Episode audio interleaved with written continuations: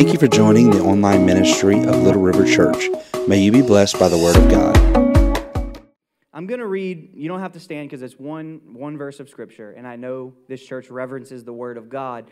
And honestly, you probably don't even need to get your Bibles out and read this verse of Scripture because I'm sure all of you know it and you've probably all quoted it to yourself a time or two.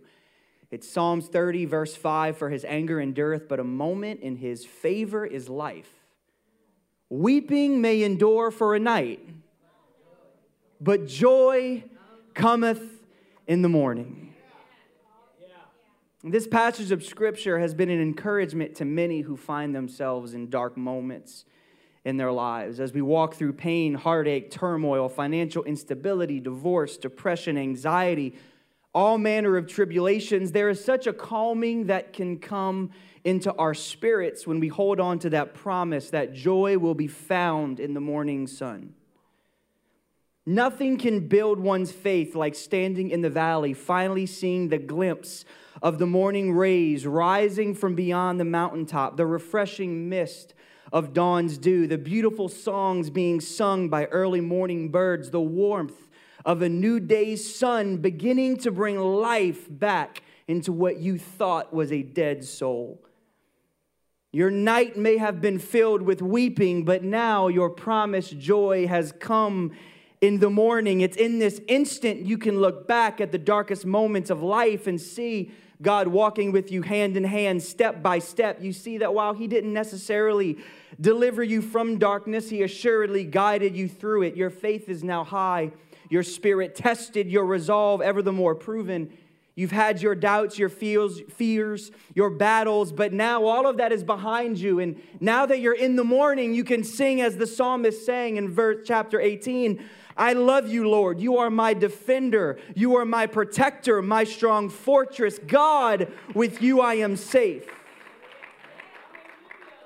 You've endured the night and your morning has finally come. But sometimes you find yourself standing in the darkest moments of life, patiently anticipating the arrival of that morning sun and with it the relief that it may bring.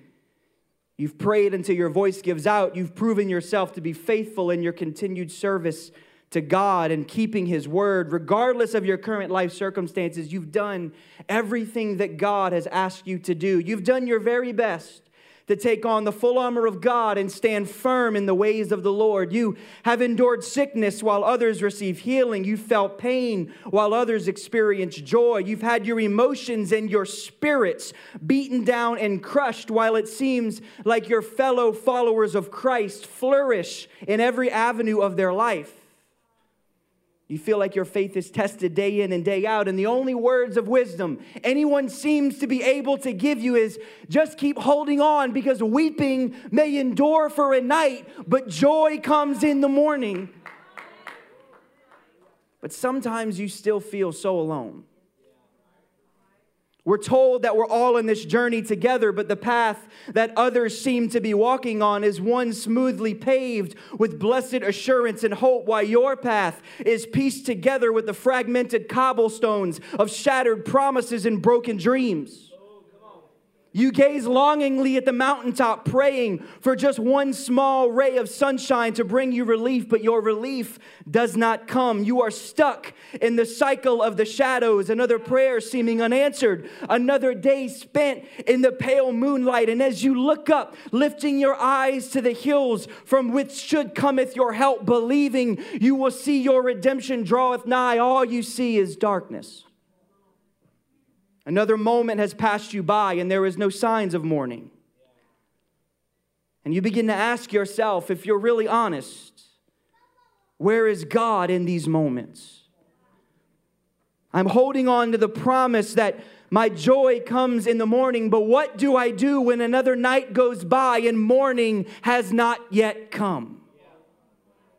And this is the question I pose today, which is the title of my message What do we do? When morning doesn't come. And if you could right now, pray with me over this word. Lord, I pray right now in your name, Jesus, that you would help me speak your word with clarity. You would help me speak your word with passion, God. But more importantly, you would help me speak your word with the anointing of your spirit, God. Let your word fall on good ground today, Jesus. Let us leave here better than when we got here. In the name of Jesus Christ. Amen. January 14th, 2018, the divisional round of the NFC playoffs. This is going to hurt some of you guys. The New Orleans Saints and the Minnesota Vikings were engaged in a gridiron battle who would determine who would move on to face the Philadelphia Eagles in the NFC Championship game. And I remember it vividly. We were over at a friend's house, actually, we were at Jason Rayanne's house with a big group of people, and we were just watching the Saints get smoked. That's it. Just watching them get housed. The offense seemed sluggish, the defense lacked intensity, and it seemed like everything that could go wrong for the Saints went wrong. And we moaned and we groaned and we grumbled and we complained as the Saints found themselves going into halftime down 17 to 0. Am I preaching anybody? Anybody remember what I'm talking about? Huh. My wife and I decided that we were going to go ahead and make that halftime drive across the river to another group of friends' house um, because what's worse than being miserable is driving 30 minutes across the river to just be equally as miserable, but now 30 minutes away further from where I live. Um, and we spent the rest of our miserable night. Well, not she wasn't miserable. She was having a time. She has. I was gonna get. She has like videos of all of my miserable saints' existence. Like I don't know why I keep letting them hurt me this way, but they just do. They keep hurting me. They're gonna hurt me again this year. It's like uh, it's just what happens. And she has like just like videos of me just being hurt and being sad, and she loves it uh, because she's awesome and, and, mean but great. Um, so we decided to drive across the river to another group of friends' house who were equally as miserable uh, but something amazing happened, and those of you who know what I'm talking about, you know by the time we arrived at this other gathering, the saints had figured it out and they had turned it on. They kept working, they kept grinding, they kept pushing, play after play, doing all of the sports cliches we talk about. And when they didn't know what to do, they did as Anna, Anna sings in Frozen 2, they just did the next right thing. I love that song. That song gets me. I'm like, you're right, Anna. Just do the next right thing. And after battling back and scoring a staggering 17 unanswered points in the fourth quarter alone with 29 seconds left, Saints kicker Wil Lutz would boot a 43 yard field goal to give the Saints their first lead of the game, making the score 24 23 Bayou Boys. And after a touchback, Vikings offensive tackle Mike Remmers would be called for a false start. Now it's first and 15 on the Minnesota's 20. Case Keenum would throw a 19 yard pass to Stefon Diggs. He'd catch it, fall on the ground, timeout. Minnesota, the next play, an incomplete pass. New Orleans, timeout. With 14 seconds left, Case Keenum would throw another incomplete pass. Now there are only 10 seconds left. And they're only at their own 39 yard line.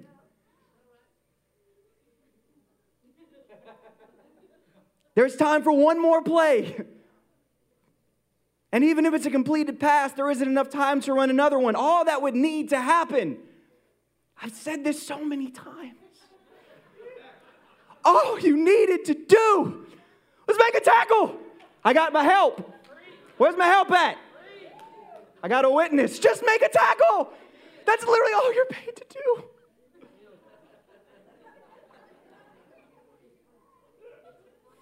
And as the ball would be snapped on the last play, Case Keenum scrambles in the pocket, narrowly avoiding the incoming pressure. And I remember thinking so vividly, like it happened yesterday, I cannot believe that the Saints are going to pull this off. Because I hadn't been a Saints fan my whole life. And known that I knew exactly how this story ended. Because this is what happened.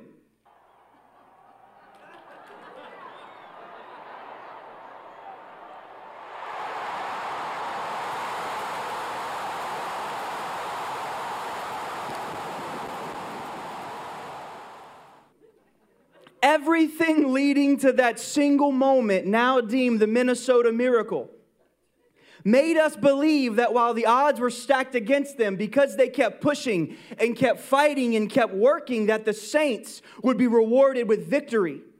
The Saints, up until that point, did everything they needed to do to complete a most improbable comeback, yet they still lost. Because sometimes, even though the Saints should win, the saints don't always win. Sometimes, even though you're grinding and praying and fasting and living for God, attending church, and doing your very best to follow after God, sometimes you still lose. Sometimes there are seasons in your life that have nothing to do with decisions that you've made. It has nothing to do with how spiritual you may or may not be. Sometimes it's just life. We often use a scripture that says, um, all things work together for good all things work together for good for those who love God, who are called according to his purpose. We really misquote that scripture and we try to teach it as like everything that has ever happened to you happens because God made it for good. It's not what the scripture says. He makes all things work for good. He does not make all things good. He makes them work. You ever had you ever said that one time where you get something you really didn't need or really wasn't going to work and like, eh, we'll make it work. I know, like, I need like a Phillips head screwdriver, and all I have is like a wrench. I'll make it work. I can make it work. That's what God does. He's like, hey, this thing that you're battling, this decision that you made that I didn't have anything to do with, this thing that happened to you because somebody else was raggedy, I can make it work. All things work together for your good, but not all things are good. And you have to begin to understand that because if you don't, if you go through life thinking every single thing that happens to me is because God made it happen, He makes all things work. And if you're not careful, you can actually be moving in the right direction. But because the situations around you don't seem to be getting better, you doubt, am I really doing this thing right? Am I, am I really going in the right direction? Am I really spiritual enough? Is all of this worth it? You begin to question because you're living for God with the assumption that a follower of Christ will never go through dark seasons. But sometimes the saints lose. We must understand that whether we like it or not, the Christian experience is made up of both light and dark. It is made up of both day and night. I grew up hating the night. Now I love the night because I like going to sleep. I used to hate the night. Growing up, I, I was always outside, gallivanting around my neighborhood, playing ball, riding bikes. One of our favorite things to do was walking to the corner store and being able to buy something with our own money that our mom gave us. I'm going to buy with my money that you gave me. I always loved being outside, and my parents really gave me a, a good amount of liberty within reason, especially during the summer. I really only had one main rule, and some of you probably have the same rule. When the street lights come on, you're home. You're not coming home. You're not on the way home. You're home. And I learned real quick. So there was a street light in front of my parents' house that got on sooner than all the other ones.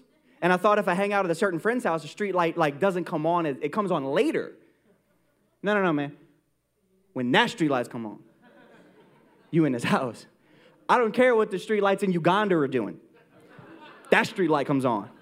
You at the house. It didn't matter what I was doing. Didn't matter where I was. Didn't matter who I was with. Didn't matter what the excuse was. When the street lights come on, you in the house. Because the street lights symbolize that we are now going from day to night.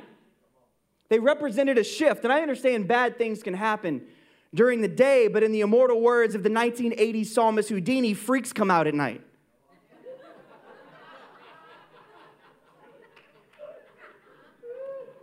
I hated when it was the night because the night meant that I had to leave friends. I had to stop having a good time. I had to go home, eat dinner, do homework, and go to bed.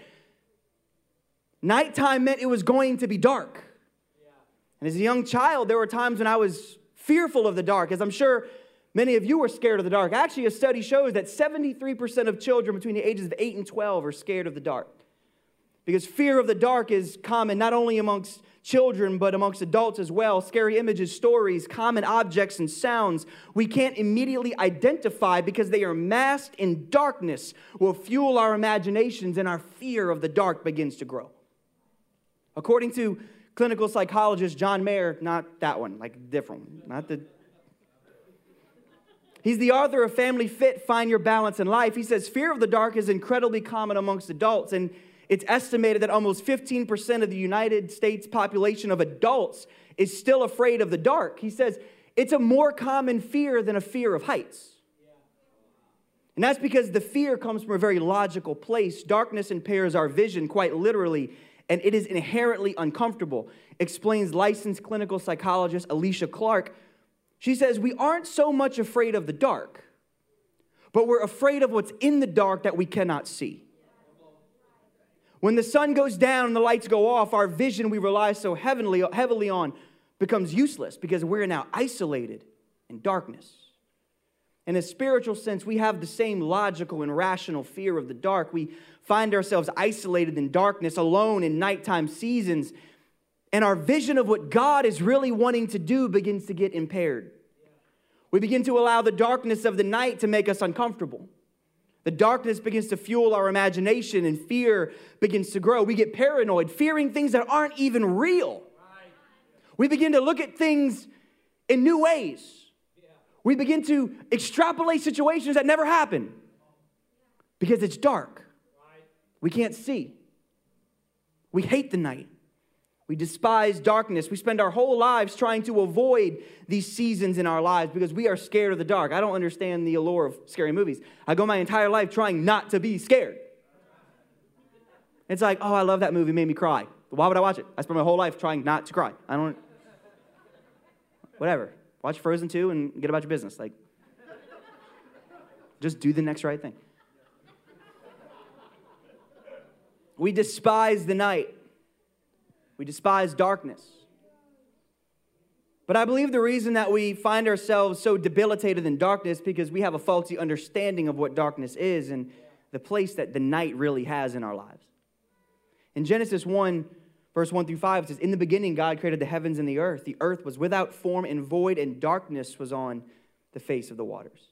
And God said, Let there be light, and there was light. And God saw the light, and it was good. And God divided the light from the darkness. And God called the light day, and the darkness he called night. And the evening and the morning were the first day. He's the God of the day, but he's also the God of the night. In the beginning, God, the opening phrase in your Bible shows us that before there was anything, there was God. Nothing predates God, nothing exists before God or outside of God. God is eternal and he stands alone.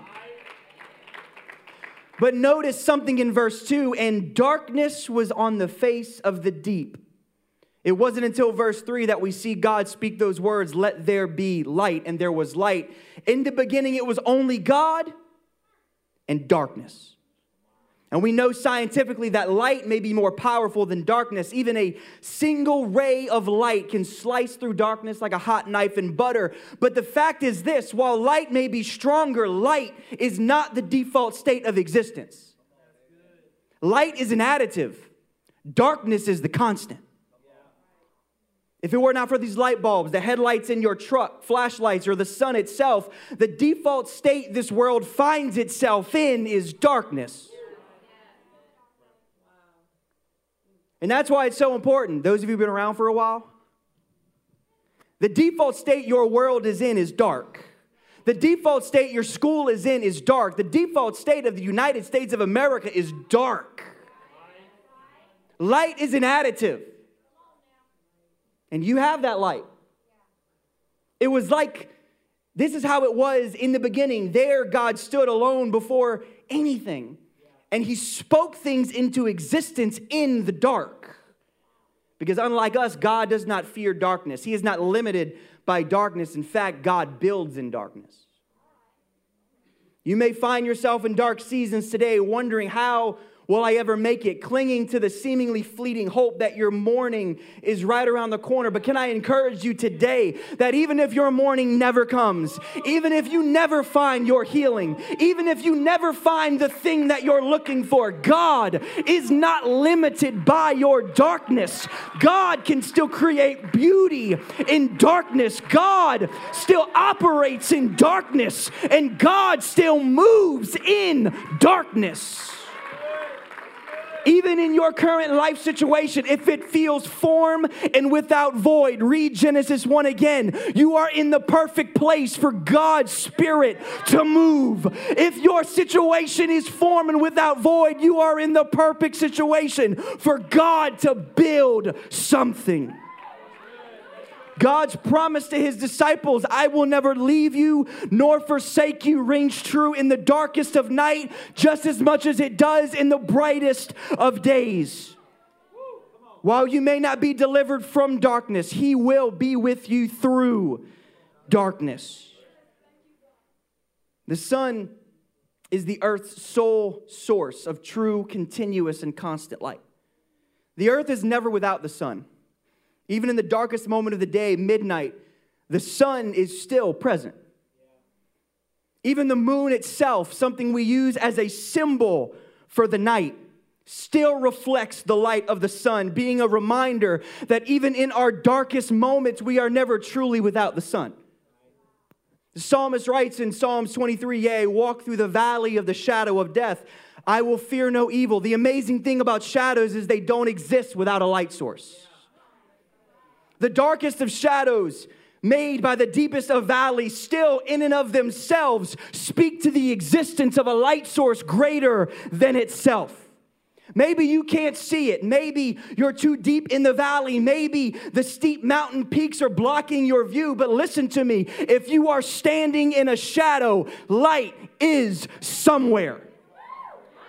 And this is why I can speak with confidence as the psalmist did and declare, though I walk through the valley of the shadow of death, I will not fear, because the existence of shadows and the existence of death, death itself operates in me that there is a reminder that though it is dark, I am not without the sun.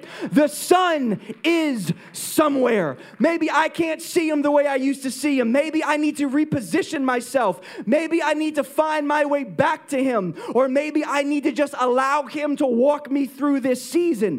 Whatever the case may be, I can stand on the promise knowing that if there is a shadow, there is a light. If there is a shadow, there is the sun. I may be in darkness, but I'm not there by myself. God is not afraid of the dark. God does his best building in the dark. He built Joseph in a pit, David in a cave, he built Paul in a prison. God does mighty works at night. And even if you feel today like you're navigating the night, he still desires to do a work in you, even if it seems like morning will never come. Genesis 1:26 tells us that we are created in the image or the likeness of God. That word likeness in Genesis 1:26 is the Hebrew word demuth, meaning to be like. And on the surface, it seems very simple. God made us to look like him. But this word demuth is not only referring to being in the image of God in a physical sense, but it refers to having the spirit or the essence of God. If we read that passage or verse in context, when God created man in his likeness, he didn't just create man as a pattern version of what he looks like, but he created man with his essence, his dominion, and his attributes. You in the sanctuary tonight were formed with the characteristics and the attributes of your creator, a creator that has no problem building in the dark. And as such creatures formed in the very likeness of God, we too can create in the dark. Who you really are is not built in the comfort of the day, but rather built in the harshest of nights. Who you want others to think you are is built in the day, but who you really are is built at night. Your reputation may be built in the day, but your resolve and your character is built at night. It's the darkness that confirms, validates, and solidifies your faith. See, our finances can rely on our job, our health can rely on our gym membership, our futures can rely on education, even your ministry or your place in the kingdom can rely on a pastor or a leader, but what happens when your company downsizes and you're let go? What happens when you can no longer control your health with a gym schedule and eating habits? What happens when you're not accepted into that program or no one's hiring? What do you do when a leader or a pastor lets you down and you find yourself seemingly without any opportunity to operate in the kingdom the way you feel like you should be operating? These are the questions that will play plague your life more often than anything else. God, what do I do when I have no answer? These are hard questions. What do I do, God, when I can't feel your spirit? God, what do I do when I can't hear your voice? God, what do I do when I don't have anywhere else to go and you're seemingly not around? These are the questions that can only be answered at night. Answering these questions of our faith and the building of our character cannot be done in the day. Peter tells us that in 1 Peter 1 6 through 7. In this you rejoice, though now for a little while, if necessary, you have been grieved by various trials, so that tested genuineness of your faith, which, by the way, is more precious than gold, may be found to result in praise and glory and honor at the revelation of Jesus Christ. It's through those dark seasons that your faith is fortified. Like a metal precious, more precious than gold. Living in seasons of darkness, it's, it's not comfortable, but it's beneficial.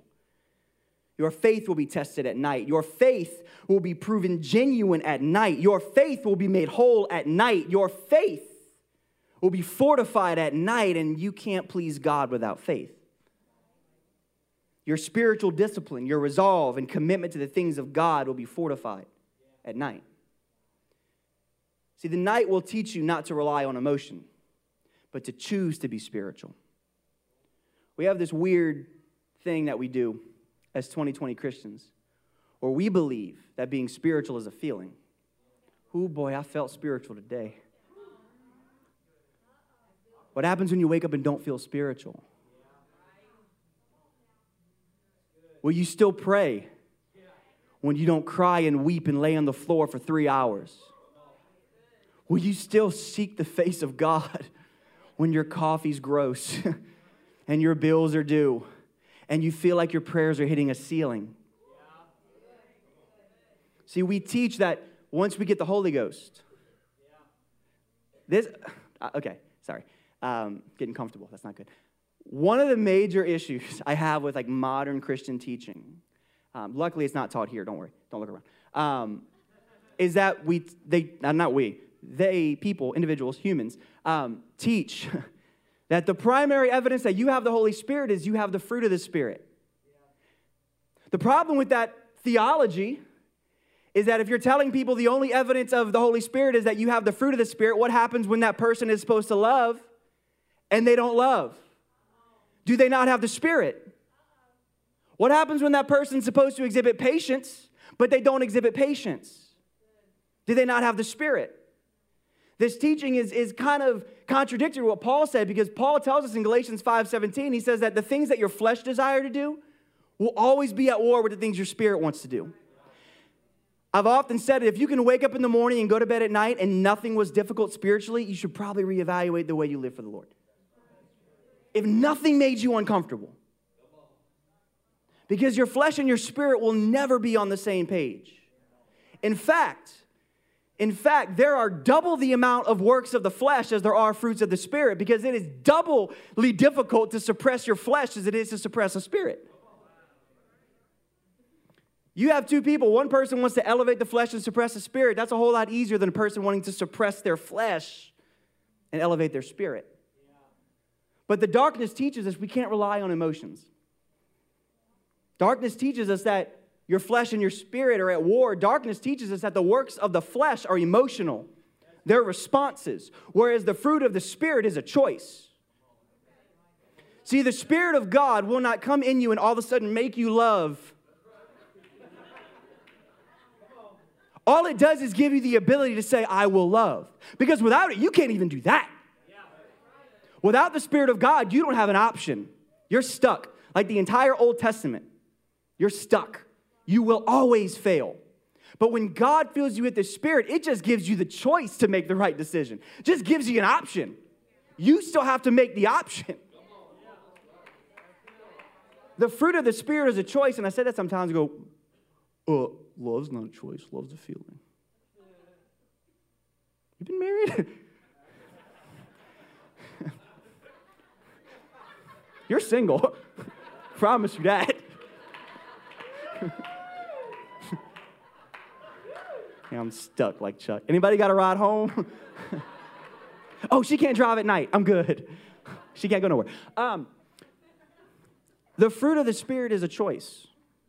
It's the, it's, it's the love that Jesus talks about that isn't a natural response. If I came and punched you in the face, your natural response wouldn't be like, man, I love, the Spirit just makes me love you. You'd be like, hey, bro, like, these hands are ready to eat for everyone. Like, you can get it. Like, try Jesus, don't try me. Like, you know. The fruit of the Spirit is a choice. I choose to love when I should not love. If love and the fruit of the Spirit was a natural reaction, Jesus wouldn't have spoken about it as many times as he spoke about it.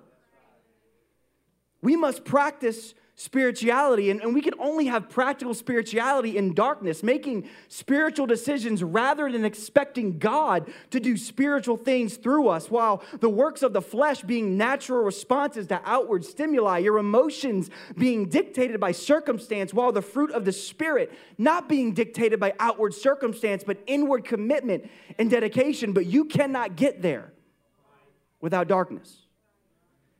They always say, be careful praying for God to give you patience, right? Because you give you a reason to be patient. We cannot allow our faith to crumble under the weight of darkness's uncertainty, but let our faith grow and solidify through these moments of discomfort. It's at night that I will learn to love in moments I should not be able to love. It's at night that I will learn to have joy in joyless situations. It's at night that while I'm dealing with their turmoil and hurt and pain, I will find a way to have peace. I want to be built into what God wants me to be, even if it means I have to go through a little bit of darkness. And recently, there's been a renaissance amongst photographers that um, are going back to old film cameras. While digital cameras are obviously more advanced, they're more versatile, they're more current, a lot of photographers just find something special about an old fashioned film photo. With so many photographers kind of going back and shooting with film, I did a little digging of why did we go digital in the first place. And while most people admit film provides a truer color, higher resolution, pure overall look, one major setback is the time and energy it takes to actually develop a picture. You have to physically trim your film, load your film into a reel, place that reel in a reel tank, mix up your film developed solution, make sure it's exactly at 70 degrees, pour that solution into a reel tank, let it sit for 10 minutes, hang dry your film for at least 20 minutes, and after all of that, you can now bring it to a printer. And all of that must be done in the dark. One photographer said if you can see in front of you, there's too much light. Meanwhile, in the same time it took you to develop your film, I could have taken a digital photo, edited it, printed it, framed it, and hung it up. And this is why mainstream photographers and consumers alike are no longer really using film because it takes too long and it's far too inconvenient. But to some, the end result is worth a little extra work, a little extra energy, a little extra time. And they don't look as the darkroom as a deterrent or an inconvenience, but rather a place to develop. Those passionate about film photography do not fear the dark, they learn to love it. Because it's in the darkness where their art is made whole. It's in the darkness where they're able to develop what they've been working so hard on. For them, it is a place of growth and a place of completion. With a digital camera, you can try and fabricate the look of film. You can attempt to emulate the feel of film without having to go through the darkroom and develop your picture. And while it may look good enough to some, it won't measure up to the beauty of a photo that's truly gone through the developmental process. You can try to fabricate an anointing, you can try to have a digital ministry. And while you may fool everyone else, until you accept that the only way to truly develop into who God is calling you to be is to go through a dark room. Your anointing will always be second rate. You can try to fake it, but without the dark room, it will always be of lesser quality because something special happens when we accept all that God has for us and we accept that I may go through trials and struggles and what, what the enemy meant to destroy me, God is using this darkness to complete my picture. Before the process of the dark room, all you can see is a small, tiny frame called the negative. You may be in a situation that seems too big for you to handle, situations and circumstances that seem like at any moment it will break you under the pressure of life. But I've come to tell you something very simple that you feel this way because your development is not yet complete. All you see cutting through the darkness is one small fragment of a much larger image. All you can see right now is the little negative.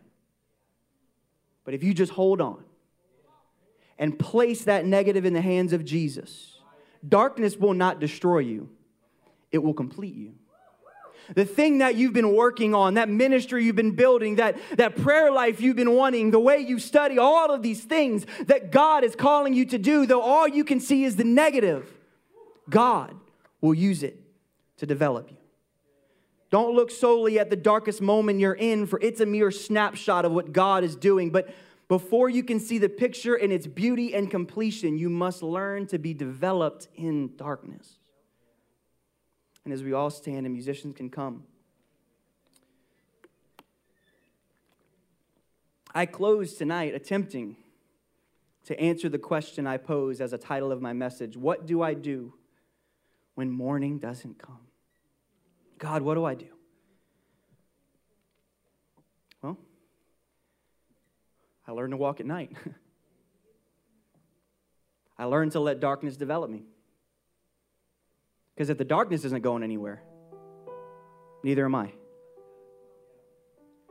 My wife and I are no strangers to dark seasons. In fact, the original thought of this message came as a personal word from God in the middle of one of these seasons I'm talking about.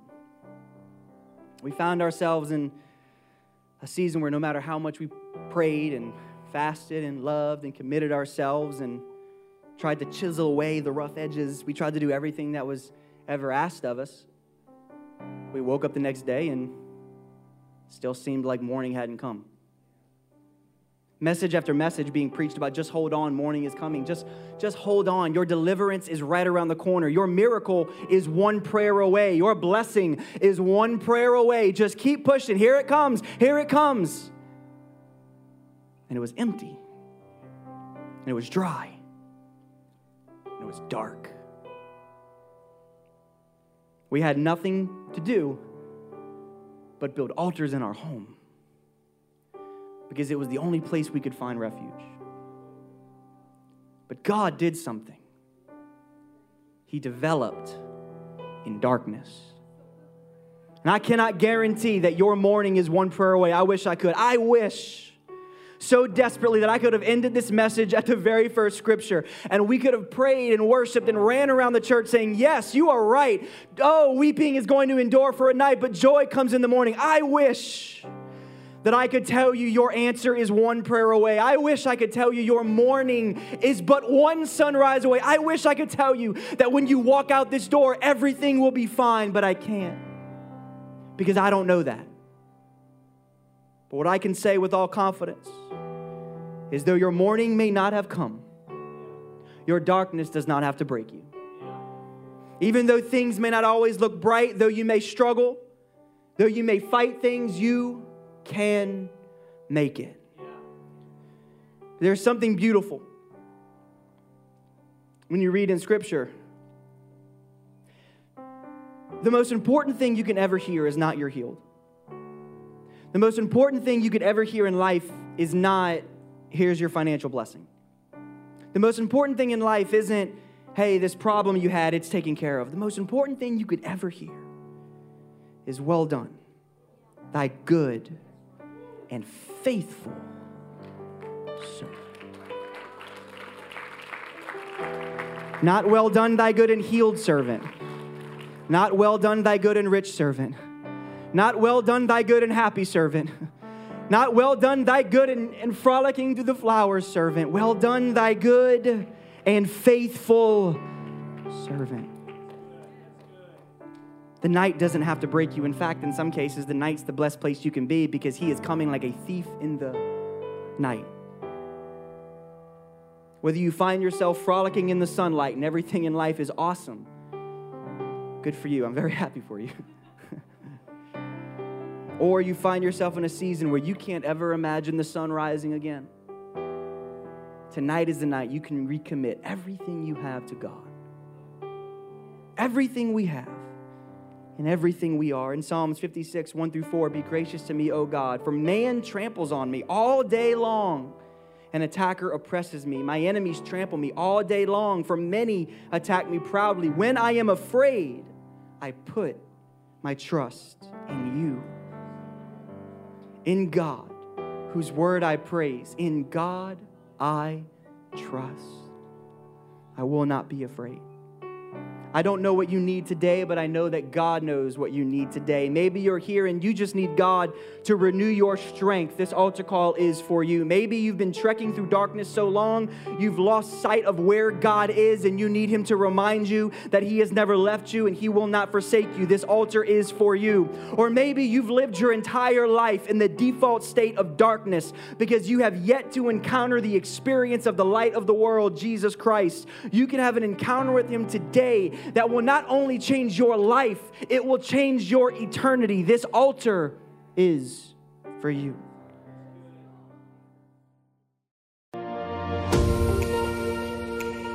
Thank you for watching today.